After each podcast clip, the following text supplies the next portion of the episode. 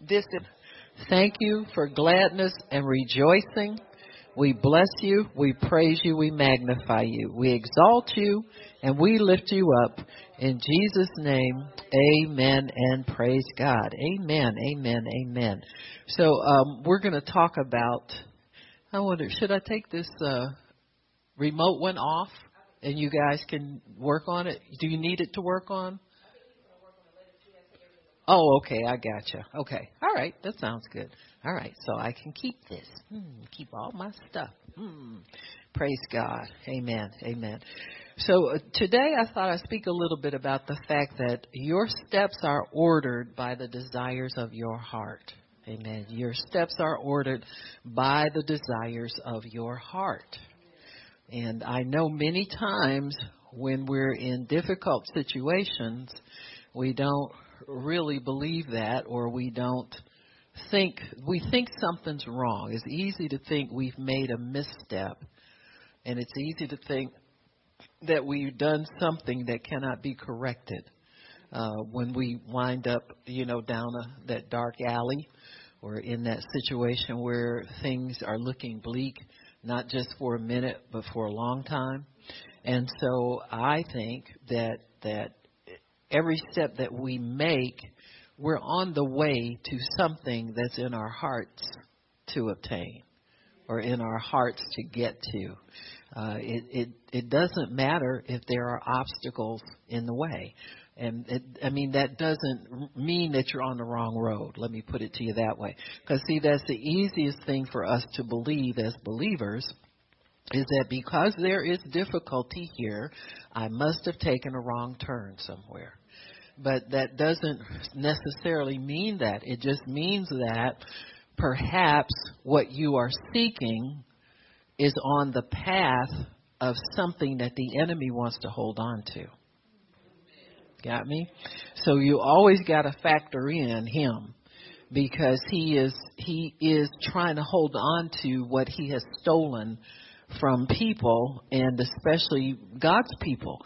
Uh, because the great trick of the enemy is to make people who are living for him believe that there's no trouble anywhere. You know, they they think there's an easy free ride everywhere they want to go. And so uh, but but so he has to corral a lot of his goodies over to feed his people and keep them going when his stuff starts to dry up, he will start to try and deceive and steal from Christians all the more and block your path of getting it. Now, one of the things you got to remember is as long as a sinner has it, it's in the world system and he can recycle it any way he wants to.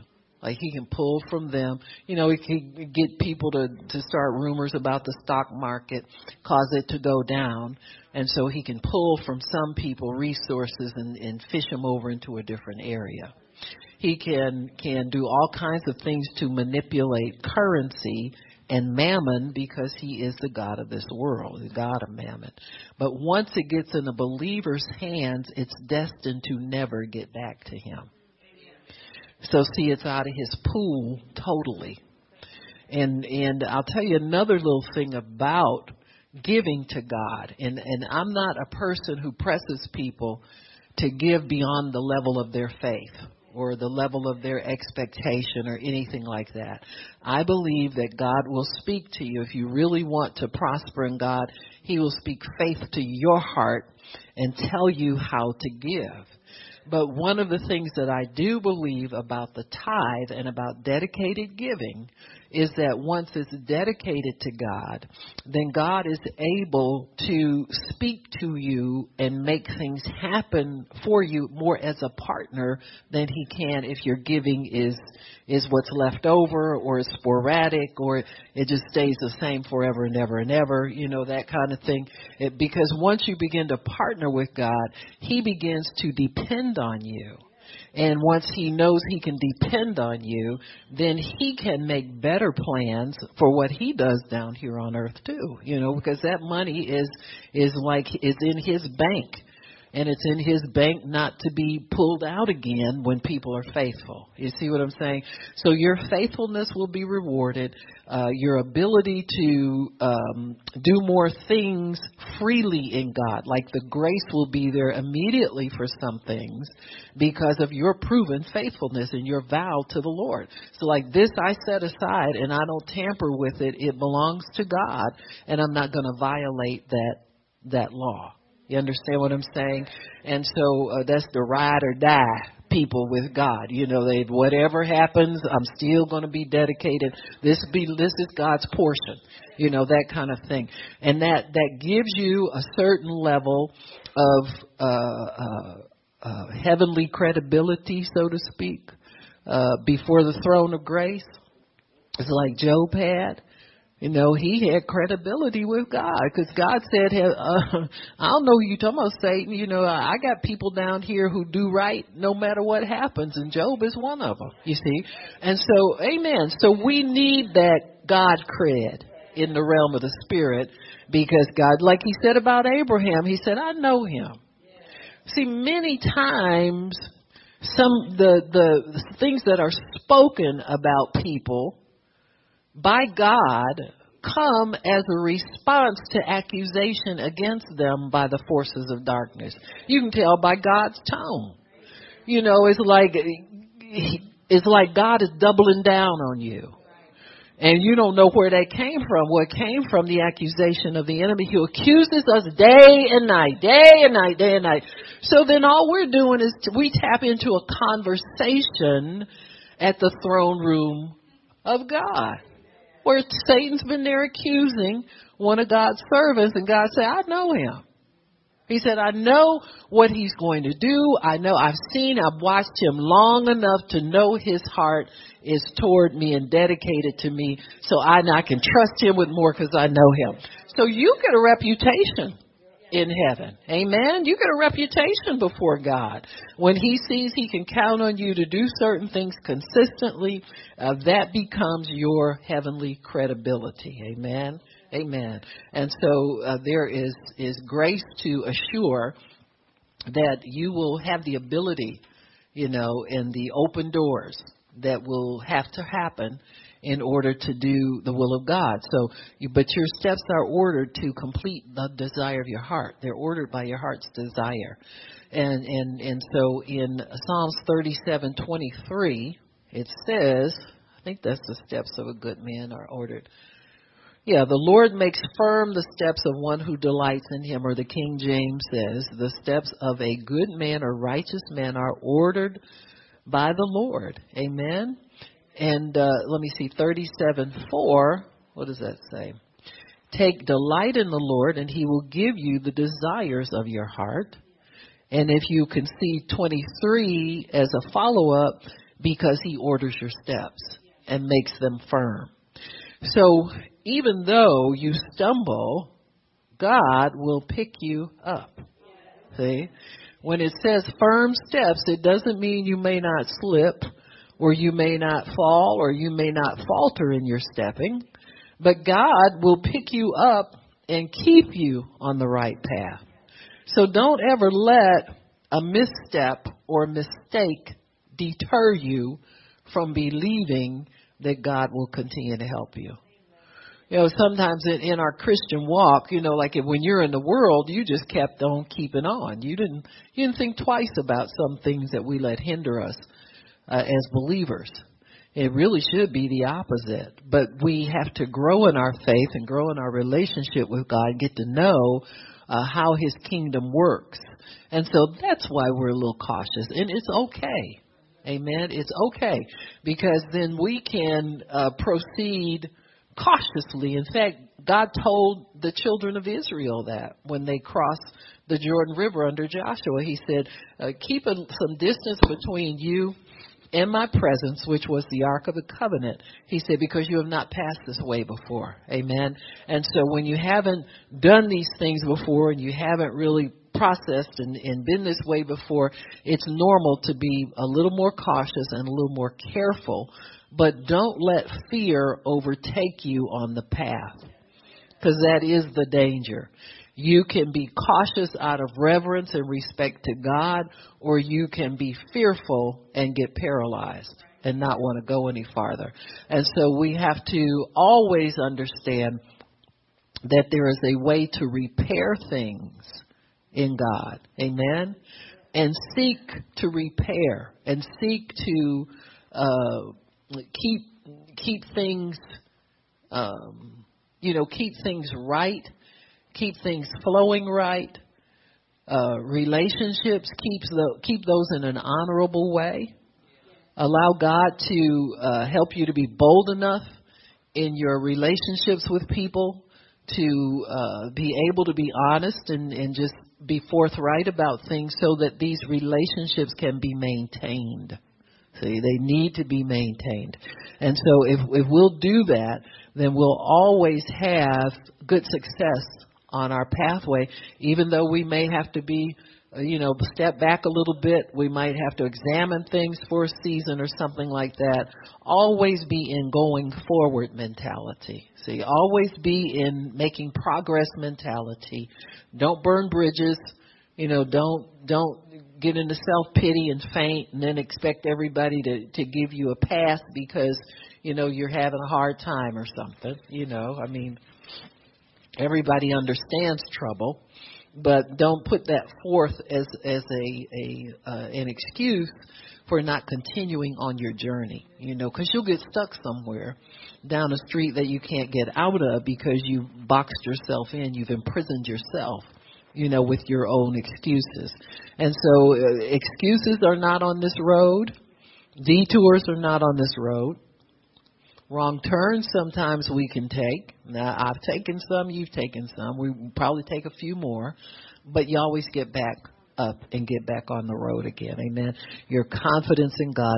Because what's in your heart really never goes away. You might suppress it for a while and you might pretend like it's not important, but it is still there. You know, it is there as a desire to accomplish. So don't ever deny your heart the the to express itself. You know, that that's what I'm saying. Don't don't make your heart try and make things that you desire go away because they don't really go away too easily. Why? Because God put them there. You know, if there are things that line up with His Word and pure desires and good desires, God put those there, and He intends to do what He says He's going to do. He keeps His Word. And so you know, it's kind of hard if God's looking for you to lead you to the next place that you're supposed to go and you quit, you know. Uh, you sick of this, sick of that, tired of this, tired of that, you know, you know the deal.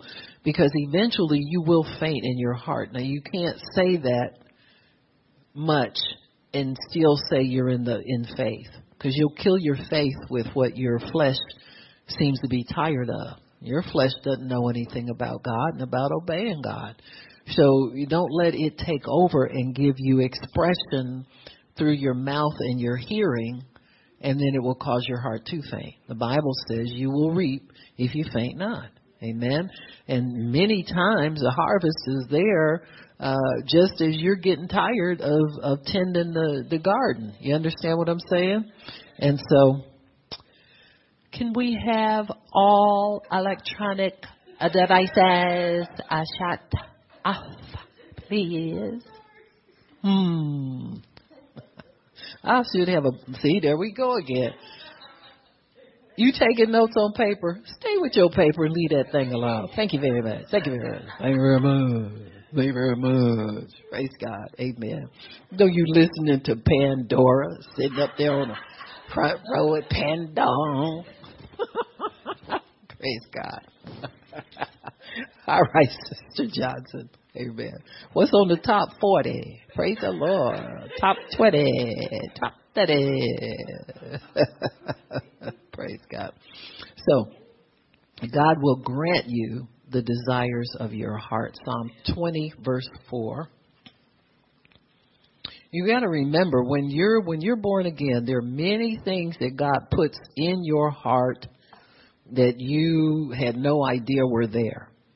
So you have to really get confirmation through the Word. And I think uh, reading the Word and studying the Word is one of the greatest things that you can do to strengthen what God puts inside of you. Uh, Psalm 20 verse 4, may he give you the desire of your heart and make all your plans succeed. Amen.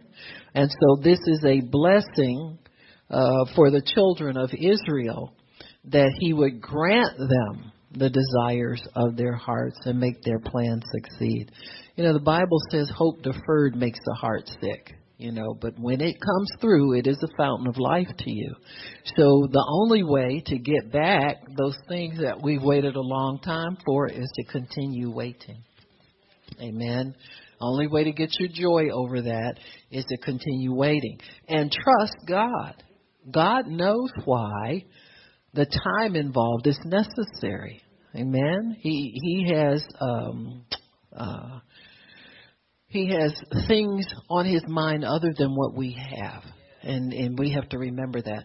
I thought about that because for for the longest time I always assumed that God wanted us to have stuff fast. You know, like we want to have it fast. And a lot of it, like we want to have a lot of it, you know, that's the desire of my heart. I want everything. And until I heard a testimony, uh, I think it was it was Norvel Hayes I gave a testimony. Some of y'all remembered about the little girl that was born paralyzed or something. Her mother continually prayed for God to heal her. I remember they put the little dress up in her. She watched her dress all the time. Would tell people, "Mama's gonna dress me up in that dress and take me to church." And so they say that on the day the little girl, God healed her, they had a visitation from the Lord where Jesus came physically, like in a mist or a cloud, and stood there and told the mother, He said, I've come for your words and I've come to heal your daughter. He said, I waited this long. See, for a reason. Because she had been, she had been born with that, if I'm not mistaken. And she was like in her teens. Their mother prayed in faith for years. And he wasn't continually testing the mom's faith to see if she'd hang on for another year. But he said, I've waited this long for, for her to be old enough to go around and give her testimony. See what I'm saying? And so sometimes there are simple explanations for what we consider a delay, but in God's book, it's on time. And we have to remember that, that there is an on time schedule by God. We can no more order when we can receive things than, than uh, you can order a plane unless it's yours. You know, you call up the airlines and, and buy a ticket. You can't demand that plane to go when you want it to go. You have to get on schedule. Amen. And so it, it's the same thing with the things of God. There is a schedule set by God that has all wisdom, all understanding, that will fulfill everybody's desires, the desires of your heart, my heart. Other people are involved in these things, and those things have to be satisfied as well. And so we have to give God credit for being the all knowing God and the God who loves us more than anything. And so as we uh, proceed in life, God orders our steps based on what we desire. You got to understand that. So if there's anything wrong, it's your fault for wanting it. you got me? And and we gotta we gotta own that. We gotta own that we are the ones who are initiating uh, what it is that God's doing. You know what? I left a crack in that door, and we need to close it because I can smell the back door? Yeah. Just pull it on up, Miss Alicia. Oh, we might as well have church out there, you know, which won't be bad. Amen. Praise God. So, I thought we'd look at a few of the uh, um, you know saints in the the Word of God. Look at Jesus as well as somebody who desired to obey the Father, had desires that they uh, wanted to accomplish as they walked the earth and uh, and and how these things worked out for them. So Jesus is the first one I thought we'd look at. Uh, we do know that he says his will was to do the will of him who sent him. So Jesus was here on assignment as an apostle and a prophet. He was a, assigned a ministry to do the will of the Father. He would end his earthly ministry in the office of priest, but for the most part, he was in the office of apostle, prophet, evangelist, shepherd, and teacher. Amen. And so when he uh, um, fulfilled his earthly roles, and he was here really as an example of one who was empowered by God, who did the will of God. He he gave an example of how to live for God every single day. And so these things were the expression of God, but in in human form so that we could know that as we have a relationship to the Father, this is how you behave. This is the kind of life you live. This is how you look as you obey the will of the Father God. And so we know that Jesus preached, taught, and healed. And his major goal in his ministry was to destroy the works of the devil. Amen. So whenever the devil flared up, he went into action. Got me? He either uh, taught against what the enemy was doing, he taught the mercy of God and the love of God, and he taught the law of God so that people would know the difference between right and wrong. That they would know something about the new covenant that was coming uh, in in the mercy of God. So the desire of your heart is also the reward of obedience to God so that that we need to tie it into the fact that you just don't keep walking and walking and walking and getting stuff. Uh, you know, like you're picking off apples off of a tree. There is a response to God that is necessary for us to to always have a clear path in the spirit so that we can know which way to go but also God expects certain things from us, and one of the ways He assures us that we did good was that we eventually get what we're asking for. You got me? So it is the reward of obedience uh, to God when we get the desires of our hearts. The Bible says if you delight yourself in the Lord, He will give you those things. So if you delight yourself in God, you obey Him. Come on now. You you don't you just don't have stuff. Faith works by love. I I you know, and when I say love, I mean being submitted to God in all things. You know, it's not like you can pick and choose what you want to do and do certain things and don't do certain things and you know, half obedience and hoping you get something. That's no way to live. Uh, there's a way we can live is step by step with God every day you know, and not miss a step. You know, I I know we do, but don't make excuses for it. Don't set out to live on the edge of obedience and, and plan to do something that's not right. And say, oh, God understands and all that kind of stuff. He doesn't want us, you don't have to live that way. And see, when we all look in the Word, we see things we desire, but there is a level of obedience to God that would would dictate that you are going to receive that. You got me? You'll never get the faith to receive from God if you're in disobedience. See, condemnation would automatically knock your faith out. It does. I don't know what how y'all live, but I know it hurts me terribly. You understand what I'm saying? And so the only way to combat that, the Bible says there's no condemnation to those who are in Christ Jesus who do what? Walk after the Spirit and not their own way, not the flesh, not what you want to do, not what you want to make excuses for and not accomplish because you think it's okay to just do some stuff, but you don't want to go crazy. Huh? So we have to understand that that's that's a glitch in you. You know, your faith won't work, honey, God ain't stupid. If He let halfway faith people gobble up everything, where would the true believers be? I mean, what what what sense would it make to believe God? To make the sacrifices you have to make in order to let God have His way in your life. You know, many of us could be doing a lot of different things, but the love of God constrains us. not some do's and don'ts and words written down on a tablet, that kind of stuff, but it's what God's placed in your heart. You don't want to have that iffy kind of feel on the inside and you ain't sure it's right and you ain't sure it's wrong and all. No, you don't have to live like that. You can live in lockstep with God. Every single His footprints are your footprints. You got me? And you're close on His heels. You're pursuing Him. You're hot after the Lord.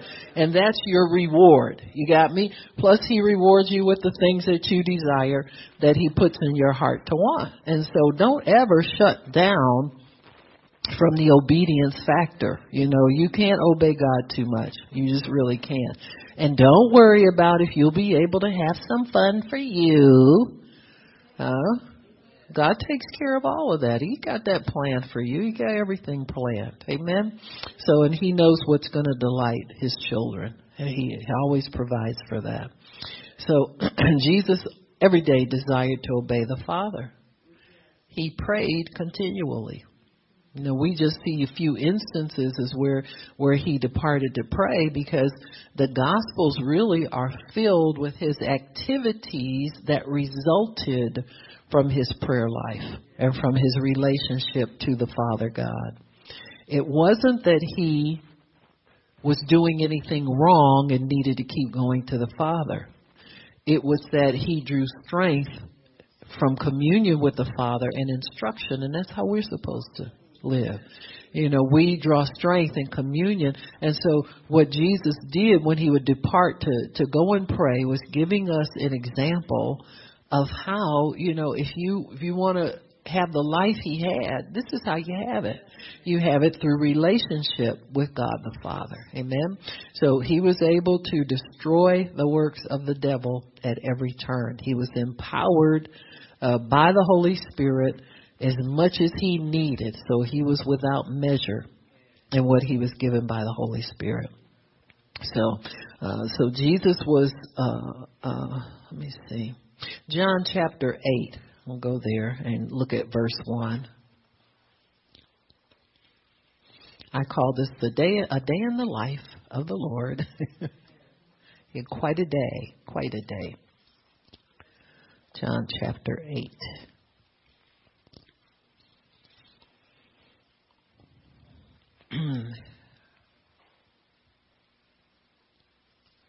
so uh, verse 1 says, Then they all went home, but Jesus went to the Mount of Olives. At dawn he appeared again in the temple courts where all the people gathered around him, and he sat down to teach them. Now, by what authority was he a teacher in the temple? What authority? Who what group of deacons and elders gave him permission to? Well the anointing did. Amen? The anointing did. Because it said people gathered to him. Now uh, in in really in the um uh, uh what you call it um temple system uh, it's there's an uh, account of Jesus when he was 12 years old discussing scripture with all of the doctors of the law and, and the different teachers and the scribes there. So he was known to be studious in the scriptures already.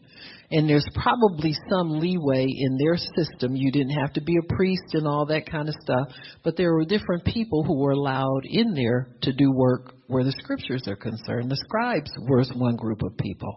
They always kept record of all of the scriptures they understood and they taught some too. Because if you look at some of the accounts of Jesus' teaching, uh, it seems that he might have been included in that group, and that's how he got authority to teach there. Because when he when he would teach, they compared him to the scribes. Remember that? They said because his word is with power and it's not like the scribes teach.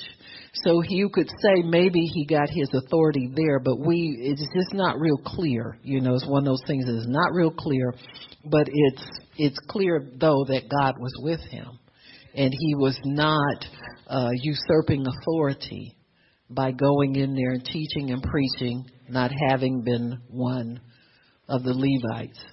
The other thing is that God would always raise up prophets just out of nowhere. So he would qualify as a prophet because he did refer to himself as a prophet. Amen. And so he had, uh, I would say, anointing legitimacy to be there in the temple and be part of there because he was knowledgeable in the scriptures for sure. He was the living word of God. And so he was there in the temple and where all the people gathered around him, he sat down to teach them. The teachers of the law and the Pharisees brought in a woman caught in adultery. They made her stand before the group and said to Jesus, Teacher, this woman was caught in the act of adultery. In the law, Moses commanded us to stone such women. What do you say? They were using this question as a trap in order to have a basis for accusing him. But Jesus bent down and started to write on the ground with his finger. When they kept on questioning him, he straightened up and said to them, Let any one of you who is without sin be the first to throw a stone at her. Again he stooped down and wrote on the ground. At this, those who heard began to go away one at a time the older ones first until only Jesus was left with the woman still standing there. Jesus straightened up and asked her, Woman, where are they? No one has condemned you. And she says, No one condemned you. Said, No one. He said, Neither do I condemn you. However, go and leave your life of sin. Amen. Just uh, repent and don't go back again. So Jesus never winked at sin. He never but he forgave sin. And that was the difference between what he preached and what the Pharisees preached because Jesus preached the kingdom of God, not the law of Moses. Amen. But he had to fulfill the law, being a Jew and being part of that religion, culture, society, or whatever. So they were still under the law, but the law now has an element of mercy that they had not seen before. I'm going to tell you something to make religious spirits really mad is be a merciful Christian. Amen. Be a forgiving Christian. I'm not talking about being a patsy and an easy mark, but being someone who refuses to judge, refuses to condemn, and refuses to hold grudges. You do that and you lose a lot of religious people like overnight. Amen. Um, so you have to keep that in remembrance that Jesus is not letting people off the hook. The other thing is that you can see a picture of their their um, the way the Pharisees and Sadducees, the way they interpreted the law. It was very one sided. Because here's the woman, where's the man? They both were. If you're going to stop sin, you got to get at the root of it. It's two people involved here. Where is she? The other thing is that when uh, teachers would teach, the ground and a stick was their chalkboard. So they, you know, they would put their lessons down, and people would stand there and read what they were saying, so that they could see and spell out what was being said. And so it appears that Jesus was not fazed by what they were saying. He just kept teaching, doing his job, and he got, well, whoever don't have sin in them, just hit her first. And so everybody, that that statement was so true and so convicting that nobody had the strength to continue with what they were doing. You got me? And so, and I think too, they got convicted by their own sin. Because he said, if you're sinless, if you're, you'd have to be sinless to judge the law. And that's what they were doing. And so when he began to speak to them, out of his mouth came words of power that put such conviction on them they just gave up on what they were doing and kept it moving. Or they let her off like they let the man off. I don't know what they were thinking, but you know what I'm saying. There was no, he was, Jesus was signaling an end to condemnation for sin. See, there was no more sin. In fact, he would minister that over and over again. With the, young man came in on the cot, what his friends brought him in. He said, "Your sins are forgiven you." And boy, they got upset the, because that was a priestly thing. You got me? Only the priest could judge that you had made the proper sacrifice to get out of your sin. And so he was stepping into that, they thought. You got me? But he really stepped in as a prophet and messenger from God, judging whether or not that still applied under the law. So here you see in, in Jesus' teaching, you see the kingdom introduced. So their transition, he's appealing always to a higher law. You got me? His authority came as a priest after the order of Melchizedek. So it was before the law of, of Moses. It was before, it was not a Levite priesthood. So he's signaling that that thing's being done away with for something higher and something better. And see, all people needed to have benefit of it. The Pharisees need to have their sins forgiven. Everybody there needed to have their sins forgiven.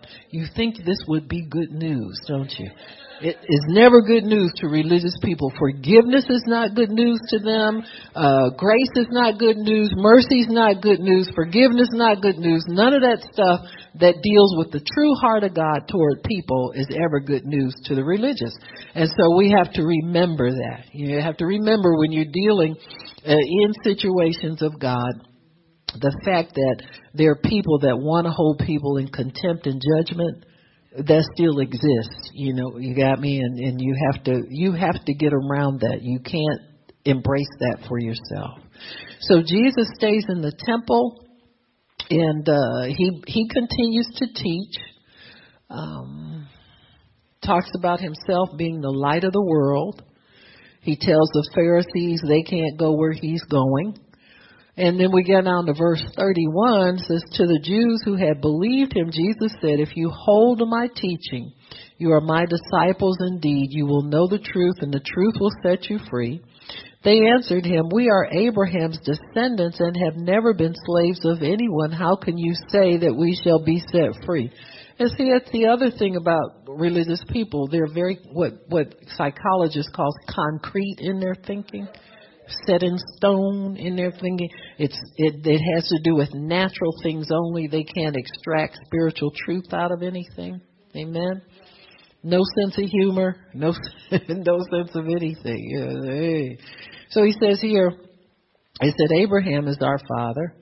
If you were Abraham's children, Jesus said, this is verse 39, then you would do what Abraham did. As it is, you're looking for a way to kill me, a man who has told you the truth that I heard from God. Abraham did not do such things. You are doing the works of your own father. And they said, We are not illegitimate children. So there they go accusing him. The only father we have is God himself. Jesus said to him, If God were your father, you would love me, for I came here from God. I didn't come on my own, but God sent me. So why is my language not clear to you? Because you're un- unable to hear what I say.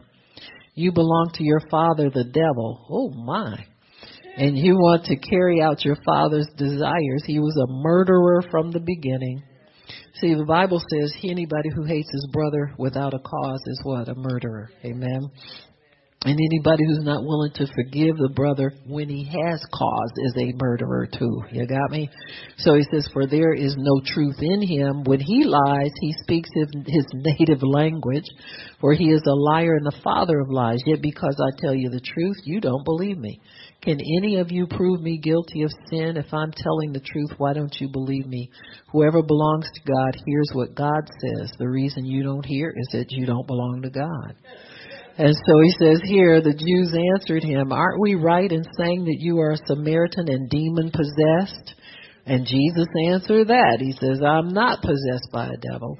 Down in verse 58, he says, Verily, verily, I tell you, Jesus says, Before Abraham was born, I am. Now, this verily, verily is covenant language. When you said that before a Jew, you were swearing an oath that this was the truth and this was no lie. And what you're implying is that if you find I'm lying, you can take my life. See, the, the, the penalty for breaking a blood oath was to lose your life. Your life was staked on it. That's why Jesus went to the cross and gave his life in advance payment for us.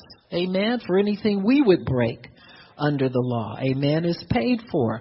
And so he's telling them, I swear to you on my life that before Abraham was, I am. And it says here, at this, they picked up stones to stone him because Jesus said himself, in slipping away from the temple grounds, he went away from them. So here they feel they have grounds to kill him on the ver- on the basis of an oath that was not true, of lying, especially in the temple. But Jesus was telling totally the truth. So Jesus slipping away from them is not the same thing as somebody who robbed your house and then ran in in their mama's house and hiding your stuff. And then when the police come to the door mama tells them he been here all night. It's not the same thing. When he saved his life and he didn't break the law and get away scot free when he slipped away he slipped away because he did nothing to be condemned of death for. So he was innocent. He was telling the truth that before Abraham was, he am. Those words, I am, were sacred words to the Jew because they were only uttered by God. And I'm sure when Jesus said it, it had the force of faith in it as though it was the truth. Remember when he said that when they came to arrest him? He said, I am he, or really one translation says he said, I am. And King James, I am he. You got me? But even when he said I am, it said they fell back as though dead. Amen. They were slain in the spirit at his words. So when the, the creature tries to apprehend the creator, the creator don't have to submit. You know, he's just going along with the program, but he said, I am. And they, whoop. And so these things are, are evident in Jesus' ministry. So his steps are ordered by the Lord, even though at the end of the conversation they tried to kill him. Amen. For their religious trumped up charges.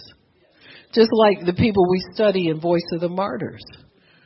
The desire of their heart is to serve God but they understand that they're in an atmosphere where there's resistance to that and they're going to have trouble with it. But they never know how much trouble, how long it's going to last, if they're going to get out alive. They don't know any of that.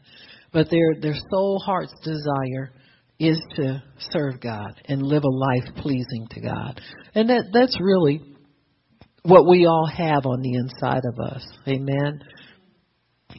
I I really pray that we can all stand up to the test if it's tested severely. You know, we all get tested. Sometimes it's it's uh, having to wait for certain things and, and certain things that we've always desired, and then we kind of look at it and say, well, you know what, this probably won't happen, but it's not going to kill me that it won't happen. You got me? You just have to come to terms with some certain things, little ideas that float in and out of your brain here and there.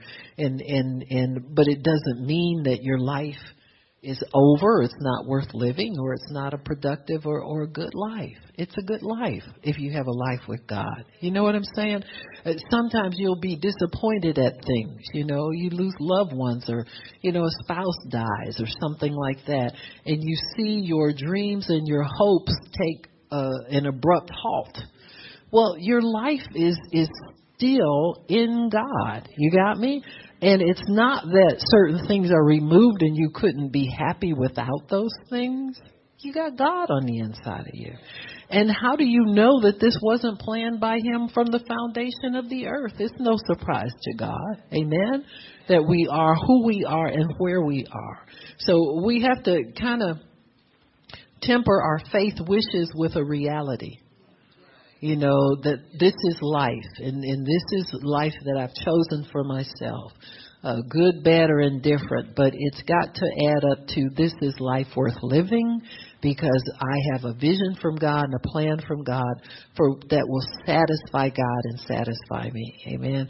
And so Jesus escapes with his life because he did nothing worthy of being stoned to death uh, he wasn't going to bother them with a trial. He just left until the next time. Amen. And so he'll run into a group of religious spirits again and uh, and have to go through some difficulties, but he will make it through every single time. So uh, why don't we turn to Daniel? We'll do him next, I think. Daniel chapter six. We'll look at the desires of Daniel's heart. And again, his desire was to please God. He he from the beginning, uh, he wasn't one of those people who was in survival mode. Even though he was part of the captives from from Babylon, he was part of the children of Israel who were led to Babylon uh, during I don't know if it was a first or second Babylonian captivity, but they've been in captive. When you get captive, it's because you've been in disobedience. That's just given. And so the nation of Israel had backslidden from serving God, and here they are being captured by the Babylonians. And so Daniel, because of his giftedness, amen, uh, there is a, a, a a way to judge if if a person's got it. You know what I'm saying? There's an it factor uh, that God places in in people. Uh, people who are called to excel, called to lead, called to do uh, certain things. Uh, there's there's it. I think we had a prophecy uh, because everybody who's born again has it you know, in them as an it factor that the world's looking for, et cetera, et cetera. Uh, when I was younger and in modeling, they would they would always say there was an it factor with people who they would want to invest uh, time in to develop them uh, as models, and they would say, "Oh yes, she got it." And then they said, mm, she really ain't got it, but she can do this, do this. But the it people, now, Nobody knew what it was. Nobody could tell you what it was. Nobody could describe what it was. But they knew it when they saw it. If it wasn't there, it wasn't there. So people who had it, they would tell them things like that. They'll say, "Oh, well, you know what I said? Oh, is my hair okay? Girl, don't worry about that. We throw some hair on you. You know, oh, do I walk? Yeah, girl, I'll teach you how to walk. Don't worry about that. You know, they got all the props. Whatever they needed to prop you up. If you hit it, they work with it. But nobody could tell you what it was. And nobody could, and you couldn't get it. You either had it or you didn't have it. Well, Daniel had it. Amen. And often it is the blessing of God, the favor of God, the gift of God, the calling of God. God's called you to do something in the earth, and that's it. Amen. And so he began to uh, uh, respect, out of respect from God. Now Daniel didn't feel like he had it, and this is an interesting thing about it people. They don't really know it themselves. You got me? Other people see it, but you can't see it. Real mysterious about it. But anyway, yeah, it's just it. Right? All I can tell you is it. It ain't it. It is it. It is it you know. And so he had it. And so it was noticed by the king and the people who surrounded the king. Oh, these three Hebrew boys, now they got it. So we'll feed them the best food, we'll give them the best this, the best that.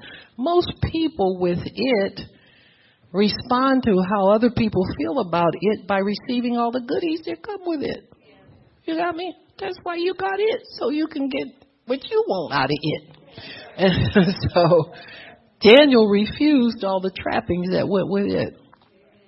And he decided he was going to stick with a distance that he felt comfortable with from this new pagan culture that he was bound into. Uh, and he wasn't a rebel and he wasn't trying to to fight anything, but he respectfully asked the steward in charge of their care if he could not partake of their food. You know, once you get involved with some of these things, you see where the food leads to drunkenness, leads to orgies and all. And Daniel said, I'm not going to have any part of it. So he felt defiled if he. See, this is the thing about sanctification, separation, holiness. God may have you stay away from some things and you'll say, well, I don't see what's wrong with it. You ever been there? That ain't bad. Just, I mean, what's wrong? You know, quit picking at it. If God says no, you accept it and move on. You understand what I'm saying? Because you have no idea how things can ensnare you when you get a taste of them and you like what you taste. See, that's the biggest fear anybody would have. Like I used to hear, my husband used to smoke marijuana. His little buddies, you know, they get high and start talking, man, I ain't taking no cocaine because I know the minute I take it, I'm going to like it. You hear people say that a lot. And they discipline themselves enough to stay away from things they thought were more harmful than a little herb. Right, Chuck? right. Poor Chuck. Chuck had a hard evening. You okay with me, Chuck? You came to church. That's what I can tell you. But uh, you know, they they knew it because they knew they were addicted to what they had already. And why get in any deeper? Amen. And that is how associating with the world is for for Christians. You can easily get sucked in something you don't see it as something that can hook you, and some friends can do it. Conversations can do it. Things that you think you like that other people have in common. Anything like that can do it. And so if God tells you stay away from this, stay away from that, say stay away from that person. Don't yeah, don't take a ah, I know you like him and all that, but yeah, ain't right for you. You got to learn how to live a life of separation, not as punishment, but as being separated unto God. Amen. Don't look at your separation as you're losing something like you can't be with people anymore. You are being with God. You're not apart from like he. I have no friends, and oh, you know, I need this, and I need. Why God always treat me like this? Uh, shut up and enjoy God. He wants you to get a taste for something different than chase, just tasting your flesh all the time. And so we have to be careful about those things. And Daniel smelled a rat in the food. Amen. Before he even got started with it, he said, Nah, tell you what, I'll make you a deal. Let us eat this food that we're accustomed to. He just asked for respect out of his custom you know, and not condemning you because you eat it and all that, but ask the king if we can do that. And so the the actually the steward just kind of did it on his own and watched them to see why did he watch them? Because they had it. He knew they would be valuable. And sometimes people will watch you to see if you stay. You don't know why God has you do certain things. People watch you to see over the years if you're still serving God. If you're still pre well, what what kind of church do you have now? What are y'all doing now? Honey, we doing the same thing we've been doing for 30 years. We're still praying, we're still preaching, still serving God, still getting people healed, worshiping, all that kind of stuff. We're still doing the same thing. See, it's nice to have a good report of consistency and faithfulness. Amen. It really is because God knows He can depend on you. You don't care what other people think about you. You care about what God thinks about you. And so here Daniel is. He's in this kingdom and he passes that test of consecration. You got me? He allows himself not to be thrown in with the rest of the people who are trying to be somebody. You know, he decides, I don't have to be anybody around here. I just want to stay close to God. And so his staying close to God was something that, that was the desire of his heart. And you can see he's sincere about it because he's turned down a lot of things that other people could partake of. You know, not saying it's wrong for anybody else to eat like I eat or live like I live, or but for me, I can't do that, y'all. I gotta go home. Okay, I can't just, just be ripping and running everywhere. And so, in in chapter six, we see a, um, a result of Daniel's consecration. And when you decide to live holy for God, it's going to tick off a lot of people. Now they don't show you how angry they are most of the time, but at, at some point, the enemy's going to make a move towards you if you live right. The Bible says that. You're going to live holy for God. In this life, you're going to suffer persecution. And so this is part of the persecution that Daniel is up against. And, and, but his desire, and see, part of it is to see if he'll change his heart and not keep God in the center of things. Just like it is with us. You never outgrow your your ability to be tested, I guess you could say. You know, get so old in God that the devil won't try to tempt you with something stupid. A step over the line. Don't you, do this instead of that. Cut down here, slack off there. You know, anything like that. It's always tempting us to to either cut corners, don't do as much, not be faithful. Amen. Lack of faithfulness cheats more Christians out of stuff, I believe, than than most things. Because most of us don't just go out and go to a bar and get stupid and all that kind of stuff. It's the little foxes. The little things that creep up on little ideas that come into your head. Well, see, you don't really have to do all that like that because you, you cut corners, uh, slack off on your your your moral stance in things your desire to live upright before God, you know, anything like that. So we just have to watch those things. And Daniel made sure he kept, kept safeguards in his life to keep him consecrated and holy. One of those things was praying three times a day. You know, you got prayer appointments with God throughout the day, and you get your your head will go to reminding you Oh yeah, I got to do. Well, when you first get up, you you pray, and then you think to you when it gets to be around whatever three o'clock or something, I got to pray again. And it, so it keeps you engaged with God, like you can't get too far away from Him because you got to go present yourself to Him again sometime during the day. Now with believers, we walk in the Spirit of God, so you have a constant contact with God. If you, sometimes it's superficial Sometimes it's more intense. Sometimes it's more desperate. That's when we found ourselves down a dark street somewhere in the desperation crying out. But but we do have an ability to draw near to him, not just at set times of the day, but anytime. You draw into God anytime you want to and receive understanding from Him, direction, revelation, forgiveness, whatever you need. You get it from Him. And so, but Daniel, they didn't have that, and so he had to have certain times at, during the day where he prayed to God. And so there's other governors beside him. This is a big kingdom. I think the biggest in the world at that time. Uh, 6 verse I have verse 7 here, but maybe I, I uh, let me put here. Verse 3 Now Daniel so distinguished himself from the other administrators by his exceptional qualities that the king planned to set him over the whole kingdom. So here we see the king is planning a promotion for, for Daniel. Amen. And so it says that this, the administrators tried to find grounds for charges against Daniel in his conduct of government affairs, but they were unable to do so. So many times people take interference from the devil as a, uh, a prelude to promotion, but that's not true all the time. The devil harasses people all the time. They keep the same old job, same old.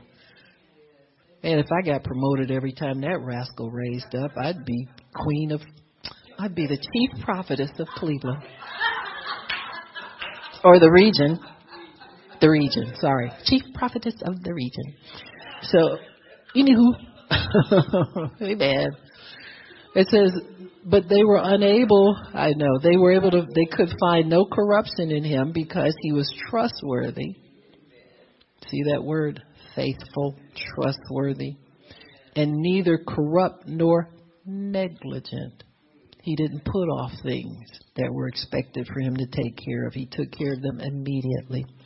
Finally, these men say, We will never find any basis for charges against this man, Daniel, unless it has something to do with his relationship with God. See? And that's when the devil makes his biggest mistake. Because he sees you faithful all the way down the line everything God gives you to do, everything you do in your job, your work is is flawless and all of this kind of stuff and so he decides to persecute you and say you're doing something against the government Amen. Because you're serving God. Just like Christians in this nation are targeted because we serve God and for no other reason. You got me? And so these these administrators met as a group, went to the king and said, uh, O king, live forever. He said, the royal administrators, prefects, satraps, advisors, and governors have all agreed. Now you got 15 levels of devils agreeing to try and take you out. And he says, he says, we have an issue and to enforce a decree that anyone who prays to any God or human being during the next 30 days. So they know Daniel goes at it three times a day. So he's already set up. So it's just like people who, people aren't so much in favor of gay marriage. They want to have something to accuse Christians of. You got me? They they could care less if them people got married. Well, I'm just going to tell you right now. So if you are trying to think, well, maybe that's not wrong, or maybe they should, or well, you don't have to be so hard on these people, and we shouldn't point the finger and condemn. Stop it. Stop it. Because even the people who are promoting it don't believe in it. They just want to have something against us. You got me? And so this is what they did with Daniel. They fear we find something against him and his God. And then that way, because we know he's going to pray all the time. We know he's not going to change. We know he's not going to sit up there and say it's okay to be gay. You got me? He's not going to do that. Just like uh, uh, the uh, Senate hearings, uh, President Trump uh, nominated Mike Pompeo for um, what is it he went over? Who who got fired? I can't keep up with who got fired recently. But anyway, uh, it's a different office than what he's held in the past, and he's already passed a Senate interrogation, is what they turn into now. He's passed one like within the last year or so for the office he's now in. And so he's got to go through another one, but boy, they're really sticking it to him. He, do you think homosexuality is perversion? Uh, what do you think about gay marriage? You think that hammer, hammer, hammer, hammer, hammer? Well, he's allowed to think what he wants to. But if the devil can get you to say, give a response to it in an affirmative, in an atmosphere where everybody can hear it in a negative light, that's what they want to do and set you up to look bad because they brainwashed everybody into thinking anybody who doesn't like uh, gay marriage is evil. You got me? And so uh, it, it's in, and then the, the little nuances. Well, uh, you you you can't hate gay people. Nobody said they hate gay people. We don't hate anybody. We love everybody. But sin is sin. Now, you can stay homosexual, but you can't go to heaven that way. You understand what I'm saying? Uh, you got to repent of your sins, just like we all we all we all over in the repentance corner. All us Christians are. We didn't gave up our life of sin, but you want to be over here with us and take your sin with you. It ain't allowed. You got me? It's just that simple. It's not allowed. God created the man and the woman, and He created marriage when He created the two of them. Marriage is a part of male female creation. God had marriage in mind when He said that the, it wasn't good for the man to be alone. So he created the woman in marriage to the man. The two, those two things cannot be separated out of creation. So anything else you want to do and call it marriage is not legitimate. And again, these people who are promoted could care less if them people get married or not. Trust me. That's just a tool for them to use to get at us. We're the target all the time. And so, you know, the devil is just really just showing his hand now. He's getting bolder. because he's running out of playtime. He's tired of playing with Christians, trying to lure them over. So now he'll fight the, us on a different level. He thinks. And so here Daniel is. They know they've made a decree now. Anybody who is found worshiping anybody other than who they say they're supposed to worship. Sound familiar? Is to be put to death. Throw them in a den of lions. And so the king said, okay, sounds good to me. Put it in writing and it cannot be altered. He put his seal on it, etc. So he put it in writing. Now, verse 10 When Daniel learned that the decree had been published, he went home to his upstairs room where the windows opened toward Jerusalem. Whatever you do, uh, do it just the same way you've always done it. Don't ever try to alter your spiritual life to fit the devil so he won't be mad at you, persecute you, dislike you, send people against you. Don't compromise. You're under the microscope. The more under the microscope you are, do it bolder, louder, prouder. Just don't deviate from your normal pattern. You got me? In fact, I would do it even more because you need to stay closer to God when you're under fire. And so he went three times a day, opened his window, got down on his knee and prayed, giving thanks to his God just as he had done before. Then these men went as a group and found Daniel praying, asking God for help. So they went to the king and spoke to him about his royal decree. Did you not say this, king? Did you not that, you would throw him in the lion's den? And, and the, decree said, the king said, the decree stands in accordance with the law of the Medes and Persians, which cannot be repealed. Then they said to the king, Daniel, the guy you want to promote, we don't want to promote it. Now, listen, nobody's thought about the fact that if they get rid of Daniel, who's going to be the boss over this little mess that they created? See, this is what happens when people get in conspiracies against leadership or people that they don't like because of they serve God.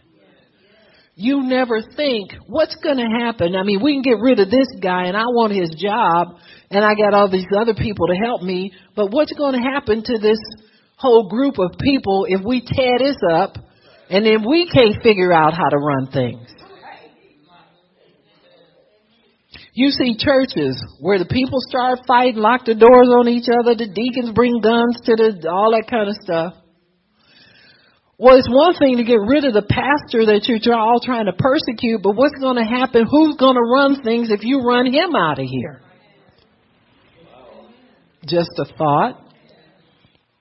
Always glad when somebody uh, who really knows God and loves God gets in trouble. But what's going to happen? You know, if if one of us fails, we all fail. What's going to happen to the body of Christ if they go belly up and can't function and can't do their job for God? That does not help anybody. Amen. It doesn't help a soul. And so uh, people don't think beyond. They just uh, jealousy, hatred, anger, bitterness, all that stuff will fester in you and cause you to be an instrument of the devil for real and you start tearing down things, just like in this country. They're tearing down institutions, they're tearing down traditions, they're tearing down things. Well, what's going to be left if we let people who are angry tear up everything? Huh? Just like the riots during the 60s, people burned themselves out and had to go now in government housing and they're stuck there See, in some of our, our black communities, we stuck our grandparents in some of this not so nice government housing because the house they worked for for years got burned down. Now, guess who's there? Cleveland Clinic, University Hospital. See, somebody's going to get that land. And what did we do? We pushed our ancestors into government housing. Think about it think about it. But yet, see, there's racism because not in white people got that. Uh uh That property was just left empty.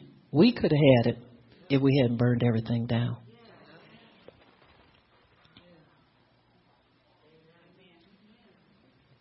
So, anyway, Daniel gets accused according to the, the, their law of not staying loyal to the king. They knew he would be loyal to his God. That's why they did it. Let that be your testimony. They knew I wasn't going to waver. They knew I wasn't going to say I support gay marriage. They knew I was going to say I didn't go along with sin, sexual sin, any kind of sexual sin. You can be forgiven. Hello? See, this is what people don't want. They don't want to repent and change. They want to stay the way they are and, and make Christians agree with it. Amen take as many down with us as, as they're going. I'm not going down with nobody. You understand what I'm saying?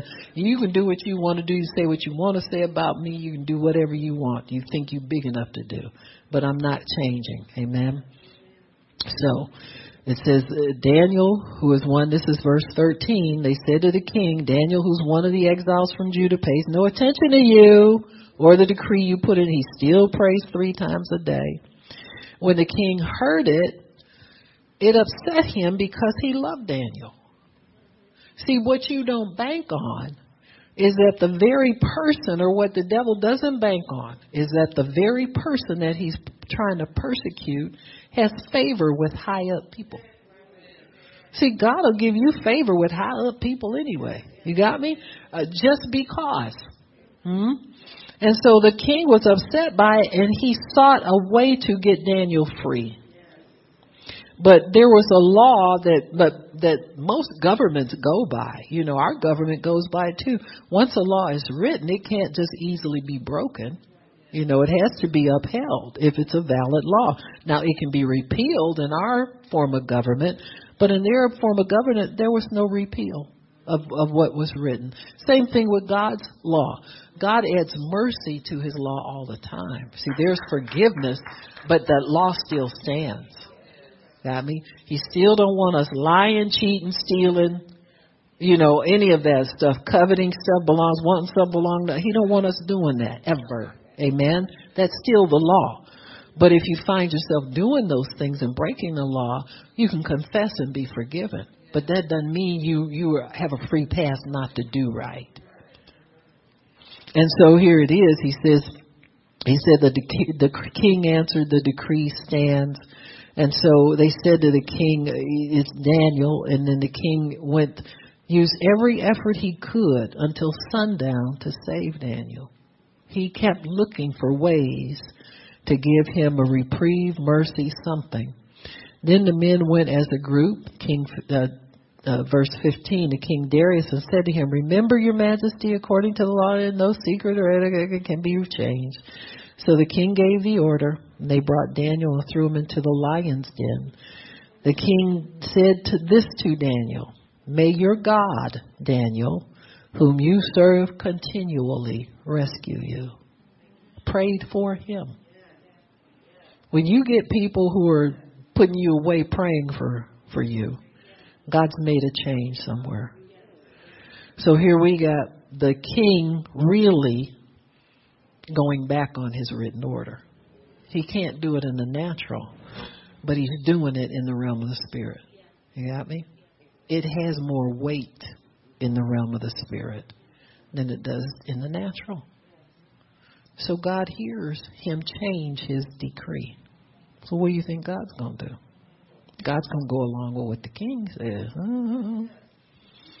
Think about it now. The king says, May your God rescue you. He's not passing the buck to God. But the king's smart enough to know my authority comes from him anyway. And if I hold on to a written decree and don't make intercession for this man, he will die. So the king actually changes his decree where it means the most. He'd care less about them people. In fact, them people who work for him, he know their history. He mad at them they think they gonna get promoted in Daniel's place, but actually they signed their own death warrant. Because the king's thinking, well, if I can't can't trust them with each other, I can't trust them around me. So I want them gone as soon as possible. You got me? The devil's people always put their neck in a noose. You got me? Always. You don't have to do anything. You got me? Just hold your peace, obey God, keep letting your steps be ordered by Him, and follow those steps. Got me? So Daniel was delivered over into the lion's den. And it says, the king gave the order, verse 16, they brought Daniel and threw him in the lion's den. The king said to Daniel, May your God whom you serve continually rescue you. A stone was brought and placed over the mouth of the den, and the king sealed it with his own ring and with the ring of his nobles so that Daniel's situation may not be changed. The king went to his palace and could not eat or sleep. He fasted and prayed all night long, stayed up all night long with God. At the first light of dawn, he got up and hurried to the lion's den. When he came near the den, he called in to Daniel in an anguished voice. Daniel, servant of the living God, has your God, whom you serve continually, been able to rescue you from the lions? And Daniel spoke up and said, May the king live forever. My God, send his angel. Amen. And shut the mouths of the lions and they have not hurt me because I was found innocent in God's sight. That's the sight that matters. What does God say about you? It don't matter what somebody else thinks about you. What does God say about you? Amen. If you're innocent in His sight, you will be spared from everything. Quit proving yourself. Quit thinking people are so powerful. Don't give man power over you. Huh? Give God the glory. He has, he's the one who has power. And the king found out that God was bigger than he was after all. So the king was overjoyed, gave orders to lift Daniel out of the den. When Daniel was lifted up from the den, no wound was found on him because he had trusted in his God. He wasn't dependent on the king anyway. You got me? He was dependent on God, just like he did from the beginning when they first brought him to the palace. He wasn't trying to impress the king. He stayed with God because he knew that was his help. And this is many years later. Amen. Daniel's an old man by the time this thing happens. And so the king told, King Darius wrote to all the nations and people of every language of the earth, may you prosper greatly. He said, I issue a decree that in every part of my kingdom people must fear and reverence the God of Daniel. He is the living God. He lives forever. His kingdom will not be destroyed, and his dominion would never end. He rescues and he saves. He performs signs and wonders in heaven and earth. He has rescued Daniel from the power of lions. So Daniel got his promotion anyway, prospered. But at the king's command, verse 24, the men who had falsely accused Daniel were brought in and thrown into the lion's den, along with their wives and children. And before they reached the floor of the den, the lions overpowered them and crushed all of their bones. And so the, the demise that they devised for a, a servant of God comes upon their own heads. Amen. You can't do things against God's people and go unpunished. You got me? It's just not, it doesn't, doesn't happen. Now, you know what Christians, amen, Christians think, well, you know, I'm saved too. I'm a servant of God. That's the, uh, don't go there. You really don't want to go down that road. You got me? You think you're going to be spared because you're saved and you ain't acting saved? Huh?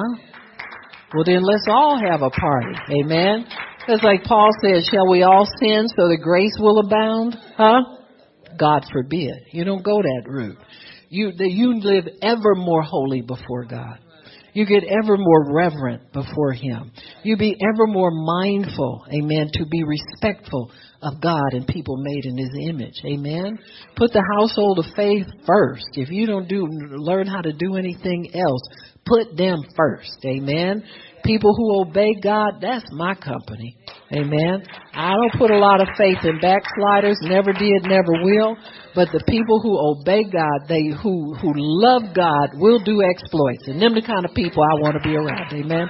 Father, we thank you for your word and for understanding.